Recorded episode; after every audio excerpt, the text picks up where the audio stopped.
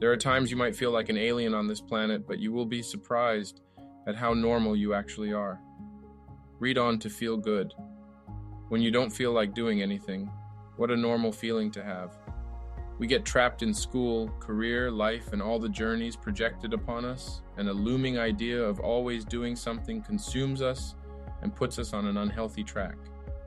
Our mind and body come to the rescue with a reminder not to do anything because we've stressed ourselves out and that we need recovery. And so that feeling of kicking back to observe is exactly what you need at that time. Now, we all know life is about balance, and so you must equalize the time spent doing nothing and doing something. Everyone around you is doing better than you. We are social beings and are constantly monitoring our environment, including our peers. The biggest question is what the definition of better is. Perspective is critical here. Our default lens compares things, and as long as you keep using those, that feeling will be there. We have a pair of eyes capable of switching vision, looking at the same situation with a different mindset. How about looking at people who are doing worse than you? That's a novelty idea to try. Like the previous feeling, limit your outlook on everyone so that it does not consume you. Look, but don't dwell for too long. None of your projects are taking off.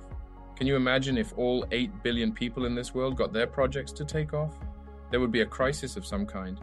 You might have spent 10 years working on something and no sign of success. That might be soul-crushing.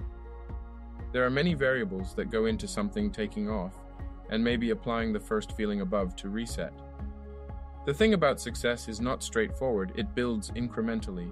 If you look at the 10 years you spent doing something, I am certainly sure you've succeeded at learning something over time that is valuable to someone, some company, or both. You're unable to focus on one thing. In our human evolution, food and shelter were top of mind in our early history, and now we have a billion more things to think about. Of course, it's hard to focus on one thing. Let your mind wander sometimes, shift to as many ideas as you can, and sit back and think about what continuously comes back to mind. Then you might just have something to focus on. Take a page from Socrates. Know thyself. If you are one of those who are constantly floated with thoughts, give yourself room when those occur and work around them. It's a normal thing. The feeling of loneliness in a crowded room, the stacking dolls, aka Russian tea dolls, come to mind here. If you're able to zoom out of our green planet, the looming question of whether we are alone in the universe rings loudly.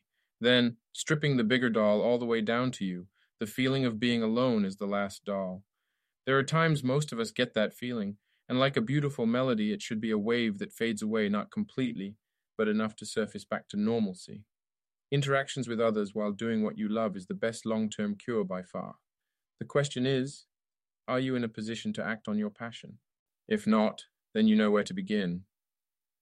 The imposter syndrome is kicking in. You are exactly where you are supposed to be. We only grow when we are challenged. The readiness we seek before starting something is perfect that doesn't exist. Fear speaks many languages, but you are the author in charge. Many great leaders will mention how they felt out of place at the beginning, but that was the feeling that pushed them to become who they are now. When you are truly at the wrong place, the signs will be greater to inform you that you must get out of there. But imposter syndrome is a lurking feeling that diminishes your accomplishment over time if you let it. I'm not attractive enough for a mate. The famous phrase, beauty is in the eye of the beholder, should smack you in the face. There are those so-called attractive people who sometimes feel unattractive.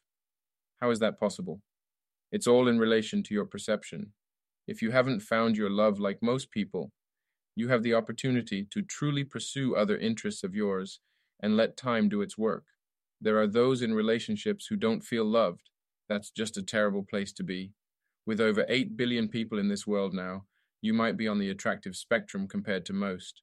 Your current situation is not the final situation. Everything in your body can be worked on to make you feel better about yourself. That's the start.